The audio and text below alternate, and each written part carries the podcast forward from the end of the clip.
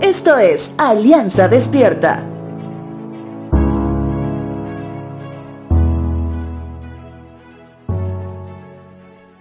Cuando estamos pasando un tiempo de sufrimiento y este se extiende más de lo que habíamos planeado.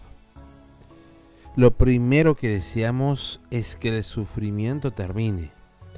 ¿Estoy en lo cierto?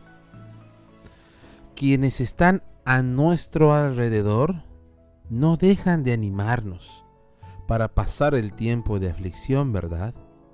Que dicho sea de paso, es una muy buena tarea la de nuestros animadores.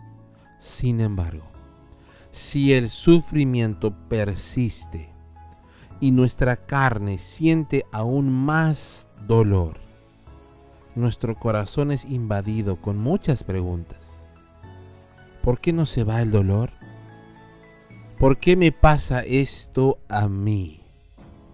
¿Por qué Dios permite esto?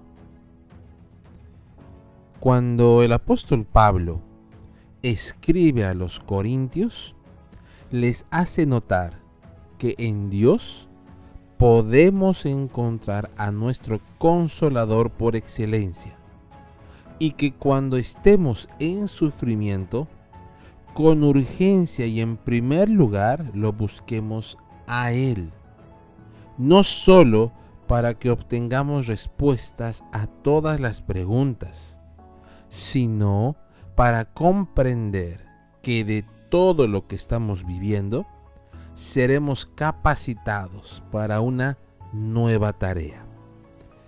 Segunda de Corintios capítulo 1 verso 4 dice lo siguiente. Él nos consuela en todas nuestras dificultades para que nosotros podamos consolar a otros. Cuando otros pasen por dificultades, podremos ofrecerles el mismo consuelo que Dios nos ha dado a nosotros.